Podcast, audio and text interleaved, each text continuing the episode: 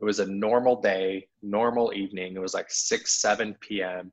And I'm walking home from the grocery store in Austin, Texas. And I remember feeling these immense feelings of joy and enthusiasm and gratitude and excitement for my life. And nothing was going on. I didn't have like a hot date that night. I didn't wasn't going to a cool event. Nothing really cool was going on in work. I didn't get any good news. But like these immense emotions of of enthusiasm just overtook my whole body. And I felt such an incredible feeling of gratitude. And that's when I had an aha moment when I realized I'm like, oh my gosh, our natural state as human beings, who we who we just are at our core, are grateful, loving, enthusiastic beings. And I made the the connection, the aha moment was like, oh, I don't have to go become grateful. I don't need to go add love into my life. I just have to remove the blockages within me that are stopping the gratitude from naturally coming out of me. Thank you, thank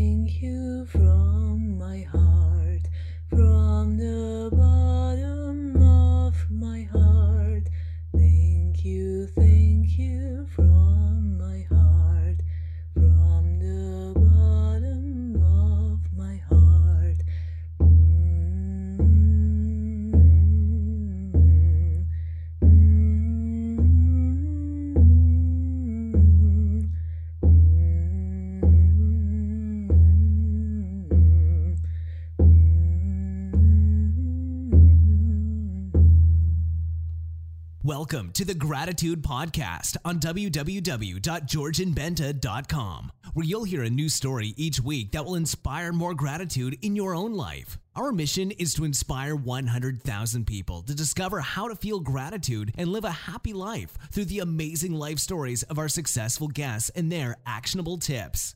And now, the host of our podcast, Georgian Benta. Hi, Gratitude Seeker. Welcome to a new episode of the Gratitude Podcast. Today's guest um, is an author and CEO and founder of the Daily Shifts, an app designed to help people build healthy habits and find inner peace, featured on ABC News. In his new book, Holy Shit, We're Alive, Doug shows his readers how to live with intention, trust themselves, and show up every day for a meaningful life. And to be honest, I love the name of the book, and um, it's closely related to gratitude in in my opinion. Uh, he has a really interesting life story, and I'm um, I'm really curious on on finding out more, and I'm sure that you are as well. Doug, welcome to the Gratitude Podcast. Thank you so much for having me. I'm really excited to share my story with you guys. My pleasure. So, um, let us know a little bit more about you.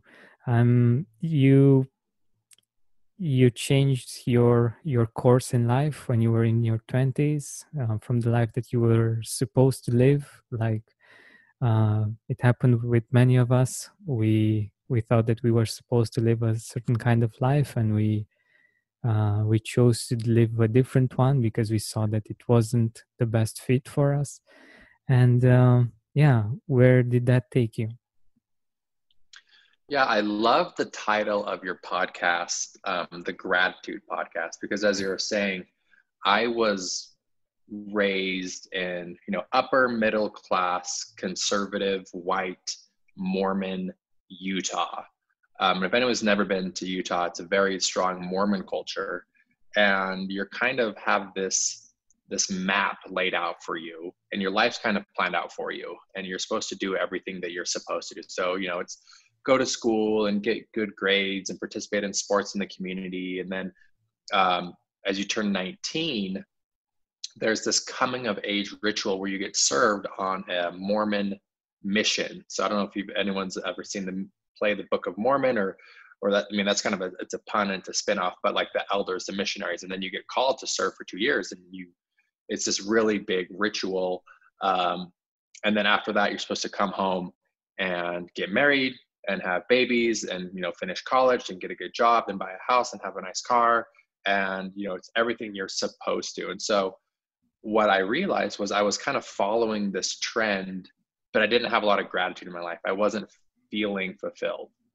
And I was doing doing what I was told, like I said, and but there was a missing piece. And what really what happened, where where my life really started to change, um, was you know after high school for me, there's this time to be prepared to go on your Mormon mission, and there's a level and standard of living standards that you're supposed to abide to before you go just to keep you know stay in purity um, and so the months leading up to your your service mission you know there's there's no sex no alcohol no you know no pornography. Like it's a very high standard of living to, to prepare yourself to go on this mission. And before i left you know i had the big farewell party and i said goodbye to everyone and i had my flight booked and it was like two nights before i was supposed to leave. And i had a girlfriend at the time and we had slipped up and had broken the rules of the of the standard. Um, and I was so ashamed, and had so much guilt after that experience. I couldn't, I couldn't tell it. I couldn't come clean at that point because I'd already said goodbye to everyone. So I kind of had broken the rules consciously, swept it under the rug, and continued to go on my service mission. And then nine months into my mission, you know, because when you're out on your mission, there's no TV, there's no music, you're not on the internet, you don't have your smartphone, you don't have, you know, and so it's very focused missionary work. And so I, the guilt built up and built up with me. And then nine months into my service mission, I came clean because I felt so bad. And I actually got sent home early, um, which is a big black mark on you. It's very shameful, and people gossip and talk about you, and you get sent home early. And I remember that was kind of the first time in my life where life hadn't gone according to plan. And I felt like I was kind of the outcast or kind of took on this this role that you know my community was mad at me god was mad at me and was felt like that was kind of the first time in my life where uh, life hadn't gone according to the way i thought it was supposed to go um, and was really kind of starting to feel a little bit lost at that point. So that was the kind of the first major turning point in my life. Wow. To be honest, I I really didn't know these things, and for me, it's uh, it's shocking that that these things happen nowadays, and yeah. that it's it's so strict, and yeah, oh my god. Um, I can only imagine uh, what you went through and how hard it must have been. Um, but I'm guessing now it might have actually been a blessing. Am I right? Totally. And for those, I mean, it's a very tight knit. The cult, the, the Mormon culture, especially in Utah, it's very. I mean, almost everyone where I grew up was Mormon and so it was kind of like i was in this bubble i didn't know what it was like kind of outside of the world really and i was you're so consumed by this and so you know when i got sent home early i felt a lot of you know pressure from my community and um and while it was difficult uh, I still wanted to like make it right with God and make it right with my community. So I tried to get back onto good behavior so I could go back out and finish. But what, you know, just like you said, it mm. was a blessing in disguise. What was crazy about it was while I was in that process of like trying to, you know, get my standard of living back in the right order to go finish my mission, you know, my life changed dramatically when one day my father called me into the living room and announced that he had stage four colon cancer, which is basically a death sentence. And so from that moment on, it basically put my mission on the back burner. And I was able to actually be home at that time and spend, you know, the last quality year. You know, after my dad was diagnosed, he passed away 14 months later. So, but for 12 of those 14 months, he was in pretty, pretty good health. And so I was able to really spend the final year of his life with him um, before he passed. And looking back at it, it was like I'm so actually extremely grateful for going through that experience of being sent home from my service mission um, dishonorably. Um, but I was able to get the last good year with my dad before he passed.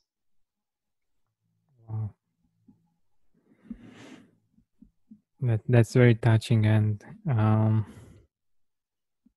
yeah, who would have that? Who would have known that this is how how it actually was supposed to be? And yeah, you were you were lucky that you that you got sent home and you got to to spend this time with your father and yeah i think it's it's amazing how Yeah. that happened Yeah, and you could have Um, never predicted that. I think the universe works in mysterious ways. But another thing Yeah. that's interesting to me is, you know, I'll never forget um, when, you know, maybe a night or two before he passed away.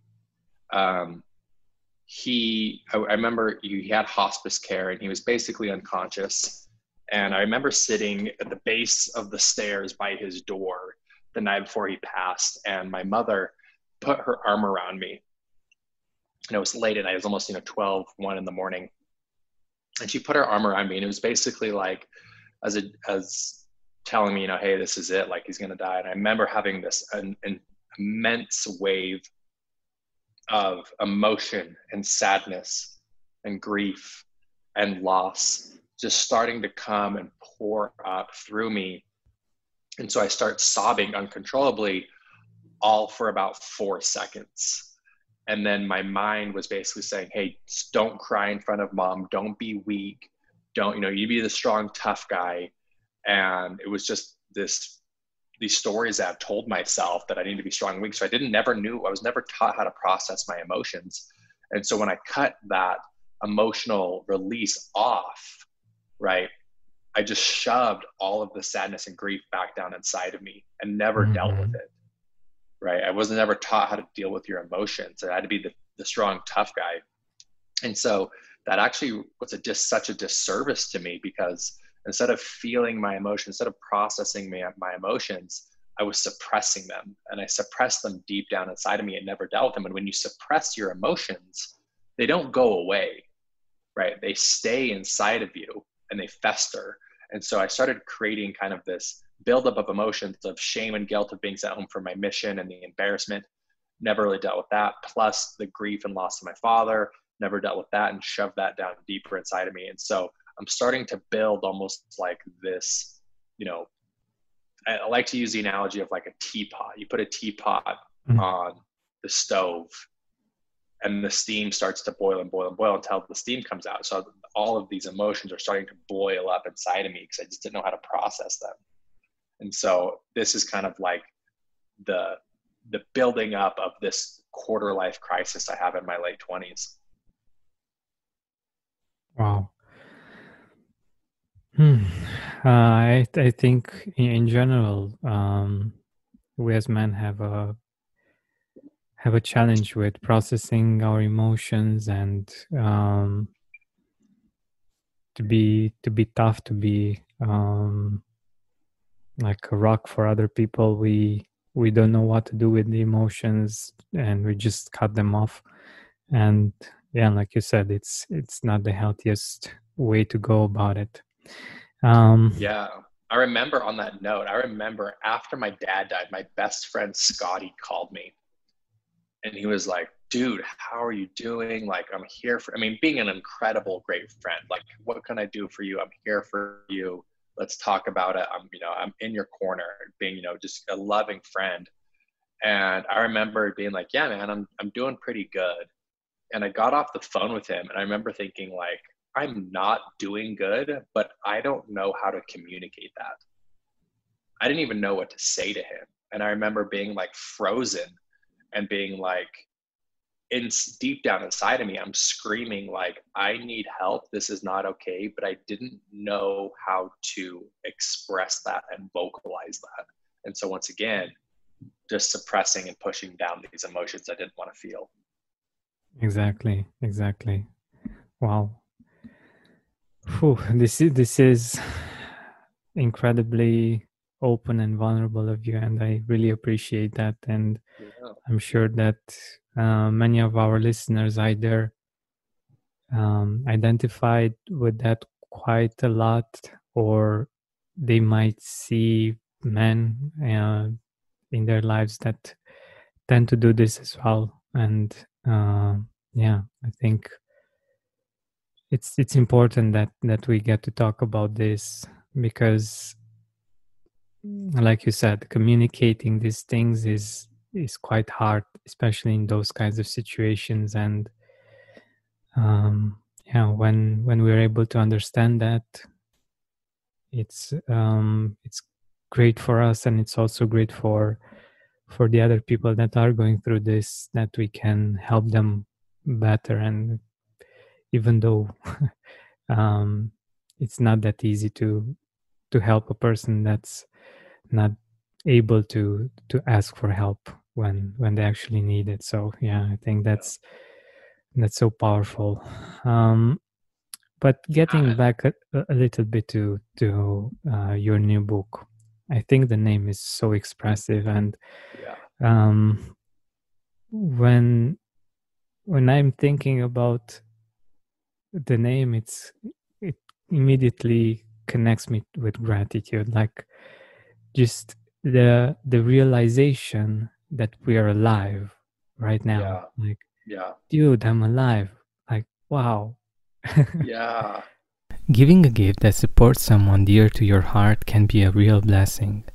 Woohoo You made it very simple for you to offer a memorable gift that your loved one will surely cherish for the rest of their life.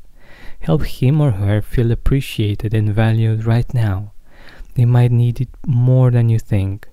Go to georgianbenta.com slash woohoo or visit the link in the description to find out more. how did you come I up think- with the name? Um, the name that's such a great question because i mean i didn't feel like i was embodying that mentality. You know holy shit we're alive is such a like punch of a of a of a title. And really what happened was after kind of like my dad died i've been sent home for my mission and really the, the, the story that was driving my whole life at that point was when i was in second grade i was overweight i was kind of the overweight fat kid growing up and I was bullied as a kid.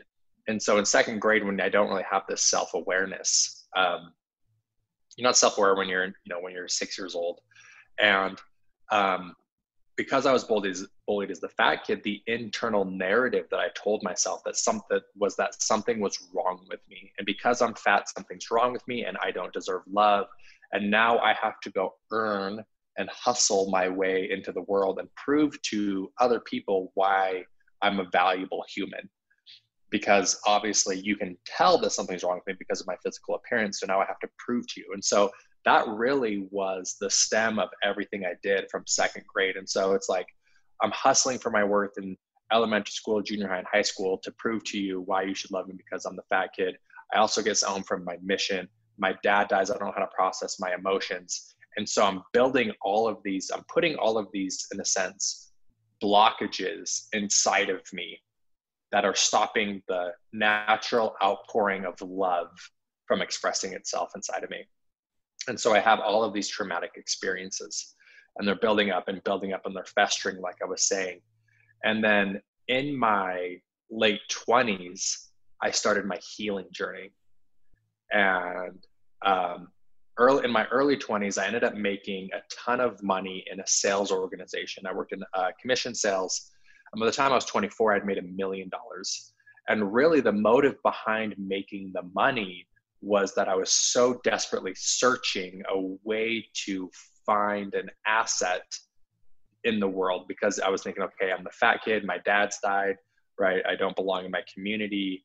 What's a way to gain respect among my peers and community? And our our system, you know, um, believes that those who make money are seen in a higher status. And so, okay, maybe if I can go make money, then I can show people why I'm lovable and why I have value and worth. And so I went and made a ton of money with recruiting and sales and training and managing and, you know, made a million dollars by the time I was 24. And I'm really just screaming for love because I didn't feel like I was lovable because something was wrong with me. And so all of these blockages are being built up inside of me. and then in my late 20s i start this healing journey where i i mean i do everything under the sun i start working with therapists and psychologists and do sound healings and yoga and meditation. And i do a lot of you know spiritual psychedelic journeys working with you know compounds like ayahuasca and psilocybin with professional trained shamans. And i traveled the world and went to bali and did you know anything and anything that was some sort of self-healing. And along the journey i was able to remove some of these blockages that were stopping me from enjoying my life and as i removed the trauma of my dad dying as i removed the trauma of feeling like i was the fat kid as i removed the trauma of not being enough. As I removed these blockages, my natural state of life was love and excitement and enthusiasm and gratitude. And when I felt that rush for the first time after I've like healed my stories, my first thought was like, holy shit, this is what it feels like to be alive. This is incredible. I, I've been so blocked up my whole life and my natural state is love and if i can just remove these blockages being alive and being human feels incredible and hence that's why the title of my book is that way because i believe at our core our natural human we all have trauma we all have had experiences that caused hurt and pain and sorrow and loss but if we can just remove them our natural essence just who we are as our our, our core human being is we are love, we are joy, we are excitement, we are connection. So we don't have to add those attributes to our lives. We just have to get rid of the things that are blocking those emotions from coming out. Hence, you know, the title of my book. Wow, that makes so much sense. And yeah, I can totally relate to that. Um, that feeling of aliveness and um, to the realization that we're alive. I think um, this is very very closely related to gratitude because mm-hmm. it's like uh, okay we're living day by day but are we really feeling alive are we really realizing that we are alive and this is something to be excited about and yeah i think this is uh, this is such a such a great exclamation um, such a great uh, way of expressing that aliveness and that realization. And yeah, by the way, um, when was the first time that you experienced gratitude? Like, not just the concept, but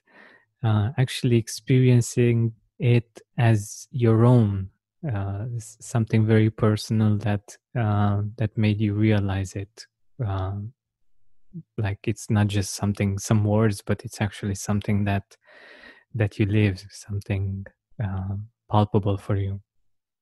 Yeah i think you know a, a, moment that comes to my mind and that's such a beautiful question so thank you for asking that but it was at, once i realized i had trauma you know i didn't ever would have i never you never i never would have guessed i had trauma. I was like this masculine bro-y kind of like sales guy. And you know i always thought therapy or healing was kind of like weird and not up my alley. And then i got to a point in my life when i was 27 i was like oh dang i've got a lot of work to do. I do have a lot of trauma. You know i was sexually abused as a kid. My dad died. I got sent home from my mormon mission. I believed i was the fat kid. I had my heart broken. Like you know a lot of intense experiences that have happened. And i started to do the healing work and i committed to it. And it's not easy and it takes a lot of work. So i got really into having a daily gratitude practice of getting into yoga meditation journaling. I was seeing a therapist. I you know changed my diet. I changed my sleep patterns. I started exercising more. And you know i started reading different books. And it was a process. And you know after a long period of time you know months and months of consistent work i remember it was like a I was living in Austin, Texas at the time. And I remember I was very much had created these really beautiful rituals and beautiful habits. And I remember it was like a Wednesday. Nothing special was going on. Like it was a normal day, normal evening. It was like 6, 7 p.m. And I'm walking home from the grocery store in Austin, Texas. Um, And I remember feeling these immense feelings of joy and enthusiasm and gratitude and excitement for my life. And nothing was going on. I didn't have like a hot date that night. I didn't wasn't going to a cool event. Nothing really cool was going on in work. I didn't get any good news. But like these immense emotions of of enthusiasm just and overtook my whole body and i felt such an incredible feeling of gratitude and that's when i had an aha moment when i realized i'm like oh my gosh our natural state as human beings who we who we just are at our core are grateful loving enthusiastic beings and i made the the connection the aha moment was like oh I don't have to go become grateful. I don't need to go add love into my life. I just have to remove the blockages within me that are stopping the gratitude from naturally coming out of me. And I realized I had done the work and I had removed those blockages and had that aha moment. I'm like, we can feel this immense, overwhelming love and excitement for life. And we don't have to do anything than get our junk out of the way and it'll naturally mm-hmm. come up. And so it was like I said, it was a random weekday, 7 p.m., walking up from the grocery store and just feeling fully alive. And I'm like, wow, we can feel like this all the time if we can just do our healing work and, and clear the junk. Wow. That's so interesting. It's so similar to my own experience uh, with gratitude and how I um, started on this journey. And it's it was very similar in the sense that uh, nothing had happened on the outside, but I experienced uh, an in- amazing feeling of, of gratitude, and I felt it in all of my body. And mm. uh, yeah, very interesting how similar that was um, to to what you experienced. And yeah, it's it's so interesting that um, nothing changed or nothing had to be outside of us uh, for us to experience that and um, i think that's that's very interesting to to ponder about um, mm. Especially after achieving some things uh, in life just one random moment can can get you to to experience such uh, such joy such excitement yeah and I realized that a lot of people are trying to solve an internal problem with something external, right? We feel we're broken, we're unhealed, we have trauma. And the way we think that we can heal it is by getting something outside of us. You know, it's the new car, it's the better job, it's finally getting healthy, it's finding the partner, and we think that when that happens then we'll feel good inside but the reality is is you can't you know you need to fix your internal problem by going inward it's not something you find external and i was you know lucky enough to um, see the benefits and rewards of doing that work. And and and what i'm you know hoping and and my intention with my book is to inspire those to do the same. And i leave tools and techniques and ideas and concepts to really spark a new way of thinking for the reader so that they too can you know look at some of the stuff that may be holding them back from naturally feeling those immense feelings of gratitude and joy in their lives give us some ideas so uh, what is one thing that we can do to to get rid of some of the things that are holding us back from feeling grateful yeah i think the first thing we need to do is we need to become aware of the story we're telling ourselves about why we're not happy. And the way we diagnose our story is, you know, one of my favorite quotes, probably my number one favorite quote is from psychologist um, and philosopher Carl Jung. And he says, until we make the subconscious conscious, it will guide our life and we'll call it fate. And what he means by that is, you know, everyone I've met, I don't care where you're from in life, that something happened when you were a kid. And it doesn't have to be like this big, crazy, traumatic experience, but something happened when we were between ages of like, you know, five and 14. And we created a worldview about how the world is, when really it was just based off of a single experience that, that might not be true. And so we have this story that we tell ourselves about how life is or what we need to have happen for everything to be okay in the world. And it guides our whole life. My story was that I was the fat kid. And really, the, the core root of the fat kid story was that something was wrong with me. And because something's wrong with me, I'm unlovable. And then I went and hustled, you know, for the next 25 years of my life to prove that wrong, to prove to you why I'm lovable. And it was just this constant restlessness. And so the tool, the main tool I share in the book is first we need to diagnose our story. So the question I have for the listeners is the way you do that is I always ask, you know, what are you absolutely would you be absolutely devastated or frightened or scared if people found out about you? Like, what are you trying to hide from the world?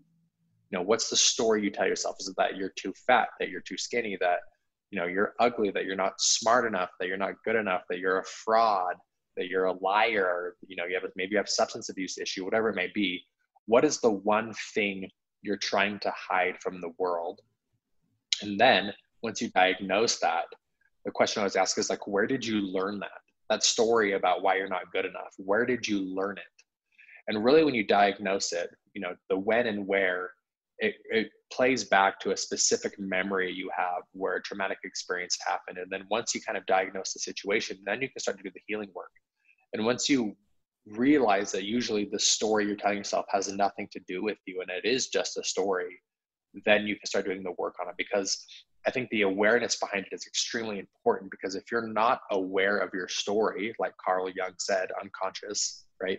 You don't have an opportunity to heal and make a new choice. And so I think just becoming aware of our stories can provide us a lot of insight and a, and a potential breakthrough to stepping into a more natural state of gratitude and love for our lives. That makes so much sense. And um, I think a good example of this is um, seeing someone else's habits for instance seeing that they they are doing some things uh, on and on and they they might not just not be aware that they're doing those things you know? And uh, if they would be aware for instance they could have a choice and they could do things differently.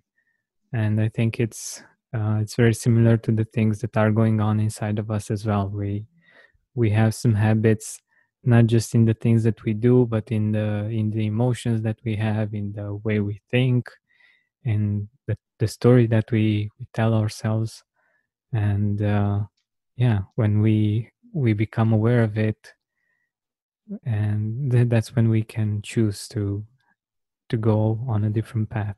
I think that's that's awesome. And yeah especially in those things that we are most ashamed of um, mm-hmm. the things that we we try to hide that's where uh, some gems are actually hidden. And yeah that's i think that's that's very good. So uh, where can our audience um, get your book? Yeah it's on amazon. It's live today. Holy shit we're alive.